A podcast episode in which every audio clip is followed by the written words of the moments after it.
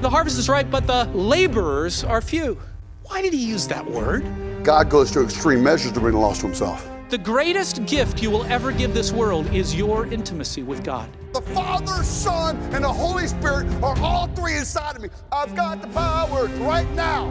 I think what Jesus really wants is people to go. I want to be the answer to Jesus' prayer request. Welcome to the Fuel for the Harvest podcast. When this gospel of the kingdom shall be preached in all the world, then shall the end come. Hello and welcome to this episode of Fuel for the Harvest. My name is Charlie and I will be your host for today. Thank you so much for joining us. Uh, you're catching me on the road. I'm driving right now, so sorry if there's any background noise. Um, you're probably like, man, are you, you and Nathan still doing this thing together? Yes, we are.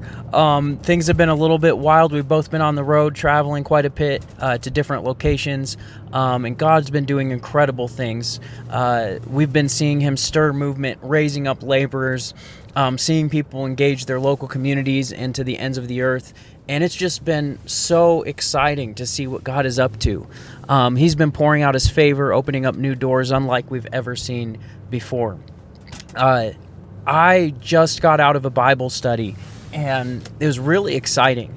And uh, today I wanted to dig into what is the connection between you, the Middle East, Poland, the local church, and the global church.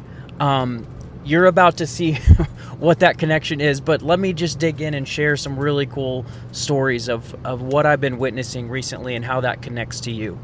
So in this Bible study, I happened to be sitting next to a believer from Poland. So after the Bible study, we got to talking and getting to know each other, and um, he was sharing his story and how he came out of a background of really what I would say lifeless religion, uh, lifeless Catholicism from Poland. Um, I'm not saying there are no people who really met Jesus in Catholicism, uh, but that this is this guy's story. And in different regions around the world, um, different uh, churches like this take on different forms. So I, I met this believer, and he starts to share his testimony, how he came to a different type of church in the U S, and God began to draw him. He he says he had this experience where he felt like something was leaving him, like darkness was leaving him.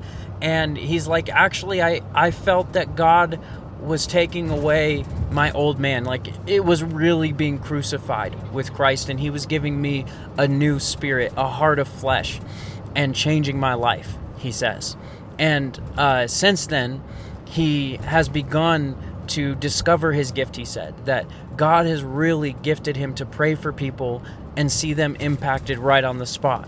Whether that's hope restored or physical healing or something like that, he time and time again is seeing God radically transform lives right in front of his face as he prays. That is awesome. And yet he says, man, I'm, I'm trying to share the good news with my family, and they're stuck in tradition, really. He's like, I, I, my mom says, well, I'm, uh, why would I leave what I've grown up in my entire life? And so uh, he's really wrestling with that. And in fact, he said there's one family member he had shared with, and it almost seems like they just brush it off. But later he's coming back saying, you're right.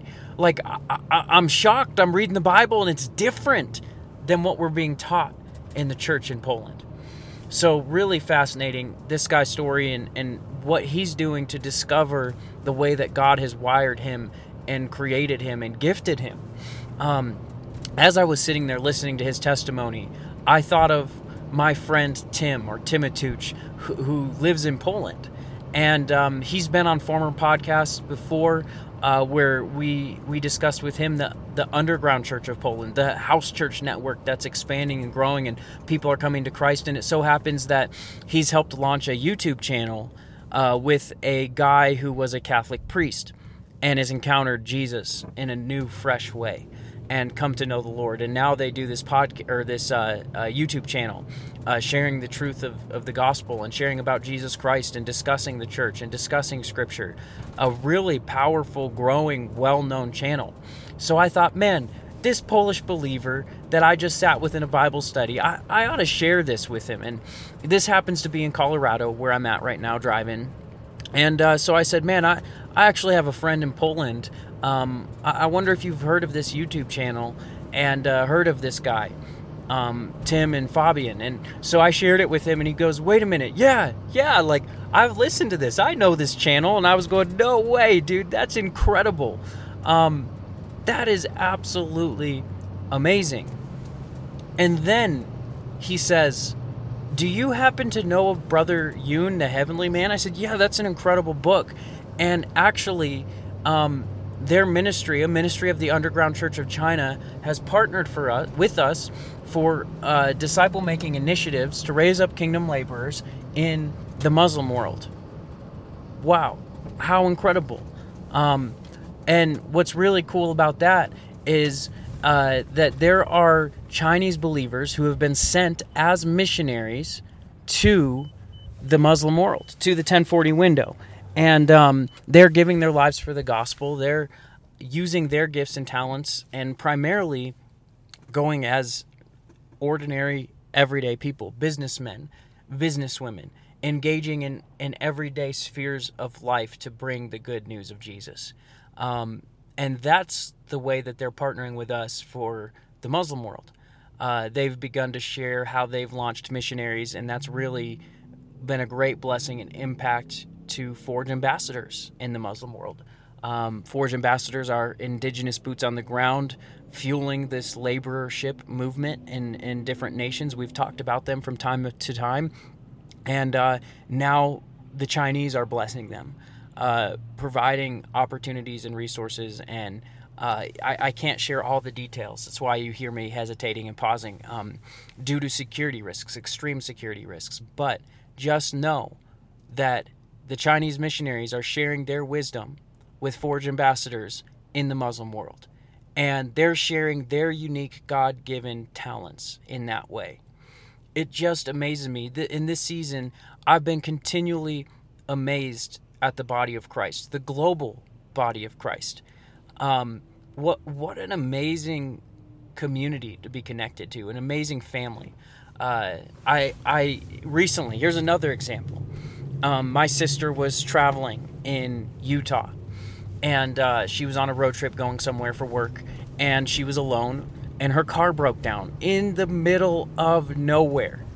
And so I got a call, and and my parents called me, and they're like, Charlie, do you know anybody? I'm like, I happen to know someone. Um, I know a church planner who is in that town, happened to be just thirty or forty-five minutes from where my sister broke down. And uh, he was able to step up and help and be a blessing to her in the, in the time of need. His family said, yeah, we'll take her in. We'll help her uh, tonight. We'll make sure she has what she needs. And they were able, in the way of Jesus, to be a blessing to a sister in Christ. And isn't that just like Jesus and just like what he said? He, he said, I pray that those who come to believe will be one, that they'll be united. In fact, Jesus also said, hey, this world, this darkness, this dying world, those who are lost in their sin without the hope of the gospel, guess what? They'll know that you're Jesus, Jesus's disciples by your love for one another, your love for one another. And I really think that's what I've been witnessing, is the love of God poured out into people's hearts by the Holy Spirit, poured out into the believers' hearts, and seeing this worldwide. And what's amazing is that God's love compels us. It motivates us. It fuels us. That's the driving factor. We love, according to First John, because God first loved us. And it's his love that compels us. Christ's love compels us, Scripture says. And so I've been witnessing various believers in all different unique places, everywhere from the Muslim world to uh, Utah, reaching Mormons for Christ, to uh, Polish believers in Poland and in Colorado. And what's the uni- unifying factor between all of them? Christ's love has compelled them. And compelled them so much that they have begun to offer their gifts, to offer their very lives. Romans twelve says that we should present our bodies, we should offer ourselves as living sacrifices. This is our spiritual act of worship. And I think that's what they're doing. They're saying, here are our very lives. God, use them and they're using them to love others in really tangible, practical, yet powerful ways. Sometimes I think the most powerful testimonies and the most powerful stories of God at work in the world today come from simple acts of love in the name of Christ. Just simply saying, Jesus, here, here I am. Whatever little or much I have, it's yours. And I want to offer it to bless others. I want to offer it to love others. It's like the boy with the few fish and loaves. Man, we could have, I mean, those disciples might have looked at him and like, dude, that's nothing. Like, get out of here. I, I wonder if there are people all around us like that, that we would overlook and undervalue and say, you don't have much. Um, I, I'm not sure you have a place at the table. And yet Jesus says, hey, that's exactly what I want. Just the little you have, pour it out for my kingdom cause. And so I've been witnessing these believers do exactly that, pouring out what they have for the cause of Christ, for the cause of his kingdom, for the sake of the gospel. And God is multiplying it. God is doing absolutely incredible things. And I really see a pattern of them loving and blessing and pouring out their lives and their gifts. Um, the first instance is for the church, uh, the believers.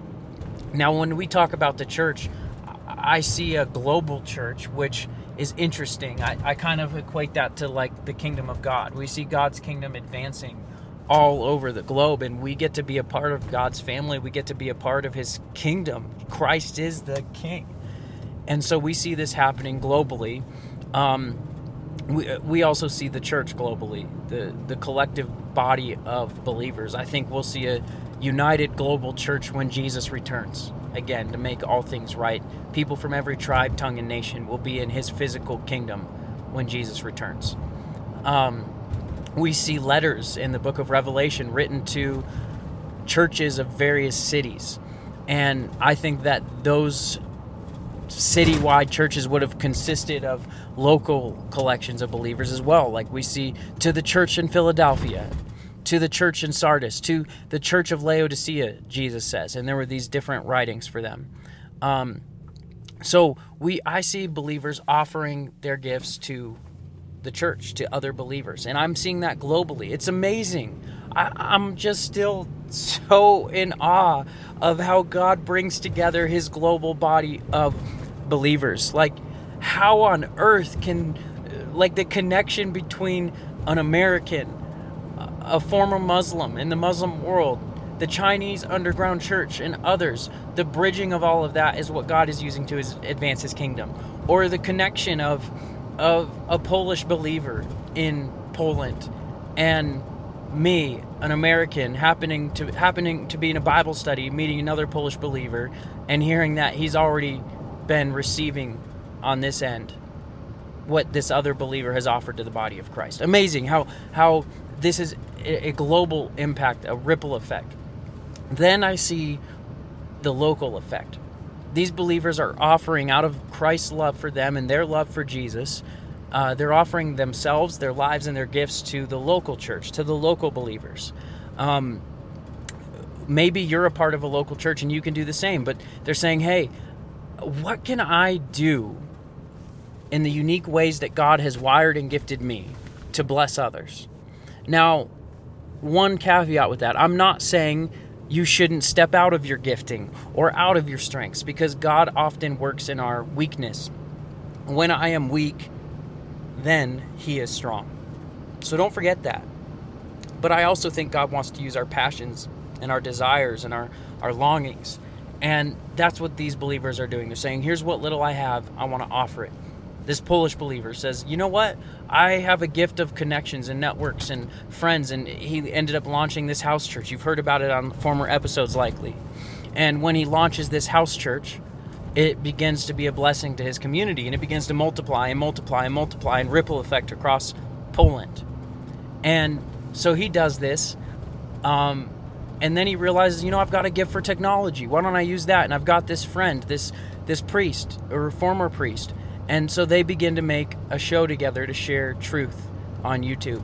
And people begin to be impacted just by, hey, here's how God's gifted us. Let's share it to be a blessing. Let's share it to love others in the name of Jesus. Um, others have have used their gifts in different unique ways. The Chinese saying, hey, I've just been obedient. I've just given Jesus my yes. And therefore, I've used that as he's led to launch out and live my life in another context. And what I've learned there through business and life and family, I want to share with others so they can launch out for the sake of mission as well. Um, God is doing a unique thing as people simply offer their gifts to the local body, other believers. I think of the verse in Corinthians where I, I think it's saying this. Uh, First Corinthians, I believe it's chapter fourteen, maybe verse twenty-six. Uh, you can go look it up. But Paul writes about the local gathering of believers. He says, if any one of you, whenever you come together, someone has a teaching or someone has a revelation or someone has a tongue or an interpretation or someone has a hymn or a song, whatever he has, bring it. Each person has a part to play in the local gathering of believers, which also relates to what is the church. The word simply means gathering. The Greek word is ekklesia. It simply means a gathering of believers. And so that's what we're seeing is as believers gather together, God has uniquely designed every single one, and they're bringing what they can. They're bringing their gifts, their talents, their very lives, and offering them to say, Lord, I want to use this to love others and to be a blessing. And that transforms local communities.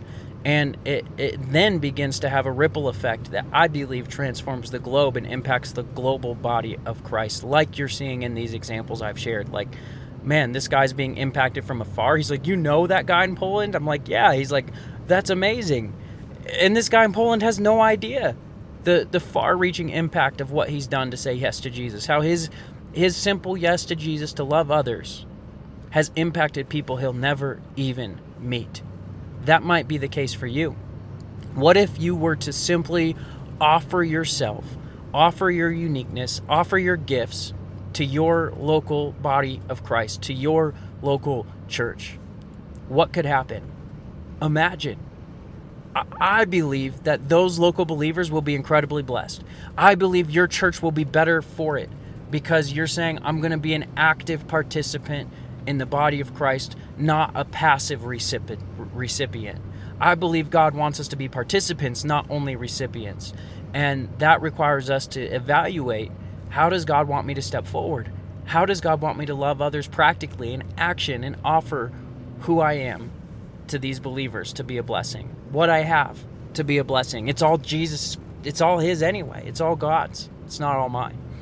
Um, the second part, so first off, I see a pattern of these believers offering their lives and their gifts to love others in the body of Christ. Secondly, I see them doing this outside the four walls, to love others outside the church, to love the lost, to reach people with the good news. This guy who I just met in this Bible study, yeah, he says he uses his gift of prayer for those who don't know Christ as well to point people back to him. In an everyday context, wherever he's at. In fact, he shared a story of a guy playing volleyball. And he's like, man, he hurt his arm, so he's going to go pray for him. Un- incredible. Um, there's another example. Maybe if you're at a restaurant, there's a great tactic of, hey, learn the wait- waitress or waiter's name. Get to know them and say, hey, before we eat, we're going to be praying. Is there any prayer need you have? Can we pray for you in any way? And they may begin to open up and share what's going on in their life. And you get to pray for them. You get to love them in action. What a simple act of love that could radically transform some someone's life and ripple effect in a way that you could never even imagine. So these gifts are being offered to those in an everyday, everywhere context outside of the four walls of the local church. Both are highly important. So what gifts do you have? What has God placed in your life? How are you unique, and how can you use that to advance the kingdom every day, everywhere, and to bless the local body of believers? Think about that for a moment. God has certainly wired you and gifted you and given you certain things, and he's given you unique roles. Maybe you're a parent, and when you take your kids to the park or to a public place, I- I've been shocked as a parent that everyone loves my two-year-old. They Uh, almost if it was I was by myself, they probably couldn't care less about me. But my two-year-old, I mean, it brings... She just has to wear her cowboy boots and cowboy hat and walk into a store. And it's like every person on the planet wants to talk to me. They're smiling, they're laughing, they're waving, they're greeting because of my two-year-old. Maybe you're a parent, and God wants to use that role that you play to build bridges to other people, because that's a unique role that you play. Maybe you're a grandparent. All of a sudden, you're in a stage of life that's more approachable. People feel more at ease with those who have more age and more wisdom. Maybe God wants to use that to bridge gaps with other people, whether that might be in the local context of believers.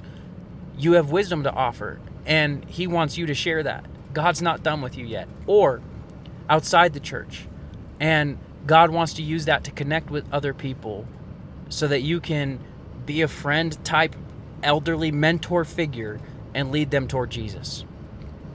Maybe you have a particular job that opens up doors that other jobs wouldn't. If I recently met a guy who uh, drives a tour bus around, and he gets hired out for um, different groups going to different places. Man, you better believe he gets to meet people from all over the world and travel with them by bus. He's in a unique position to meet unique people. Um, maybe you have a unique job, and God would use that so that you can connect with more people and love them in action and share the good news of Jesus with them.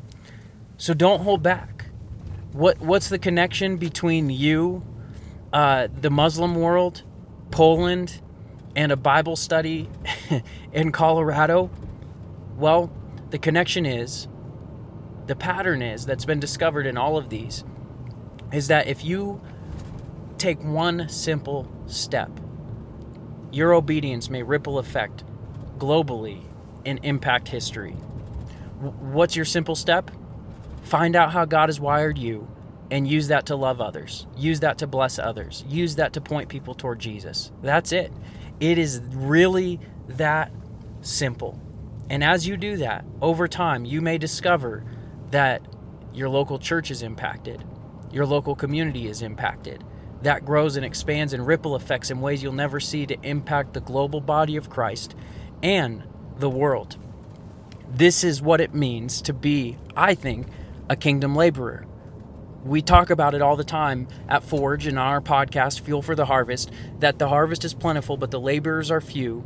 And while all of us can roll up our sleeves and do the hard work to get the kingdom advanced, to, to say, I'm going to do what needs to be done, laborers get things done, we all have a unique role to play. We all have a unique part to play in this kingdom advance. So what what will you do this week to say, God, here I am, everything I have, all I am is yours?